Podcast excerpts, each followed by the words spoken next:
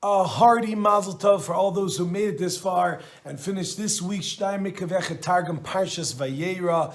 For those who didn't yet finish Chizkuvim too, stay strong. You got this. You can do this. And uh, you know, even if maybe you fell behind just a little bit, Bereshis, Noach, Lech Vayera. We're only four parshas and you can catch up. Jump on the boat right now, jump on the wagon, get involved, and then you can make up if you need to make up. Okay, I want to share with all y'all the bonus round, this bonus round of uh, Mikra V'Yachatargum, by sharing with you a, uh, a powerful idea, a, a life-altering perspective on our Yiddishkeit. You know, HaKadosh Baruch Hu comes and he says, Avram, it's time. You got to go kill your kid. And the question is, what exactly was the test? Many, many, as, as is said, much ink has been spilt on this question.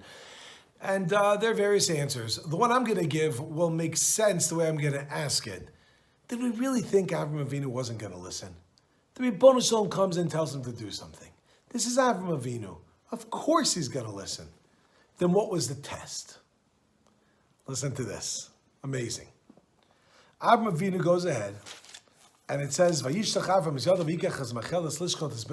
he takes the knife, he's about to do it, and the Malach comes and says to him, "Avram, Avram, vayomer hineni," and he says to him, "Vayomer al tishlach yodcha elanar, v'al taslo me'uma." Don't do anything. Leave him alone.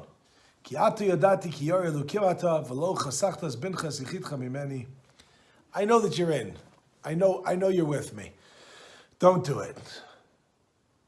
Chazal teaches a powerful idea. This was a pretty interesting interaction. And when I say interesting, I mean a most lofty interaction, that of connecting and speaking with HaKadosh Baruch Hu, speaking with Malachim. That ain't stam, my friends. That's the real deal.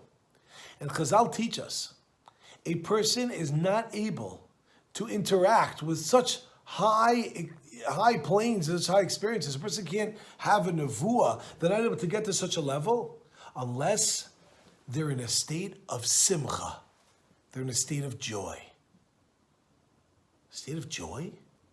So how was Avram Avinu able to have this nevuah? How was he able to even hear when it says Vayomer Avram Avram?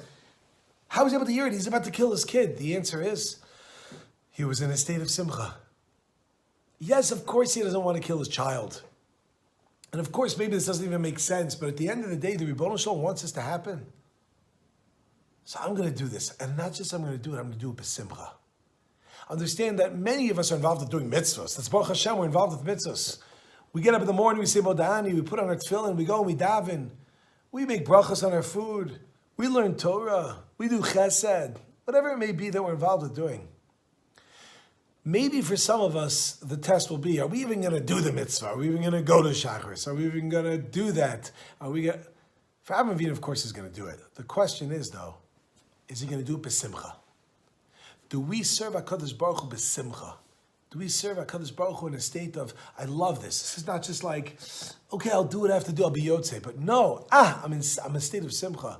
We learn from the storyline over here, the very fact that Avram Avinu was able to hear this means he did it b'simcha. So Ribbono Shel Olam should bless us.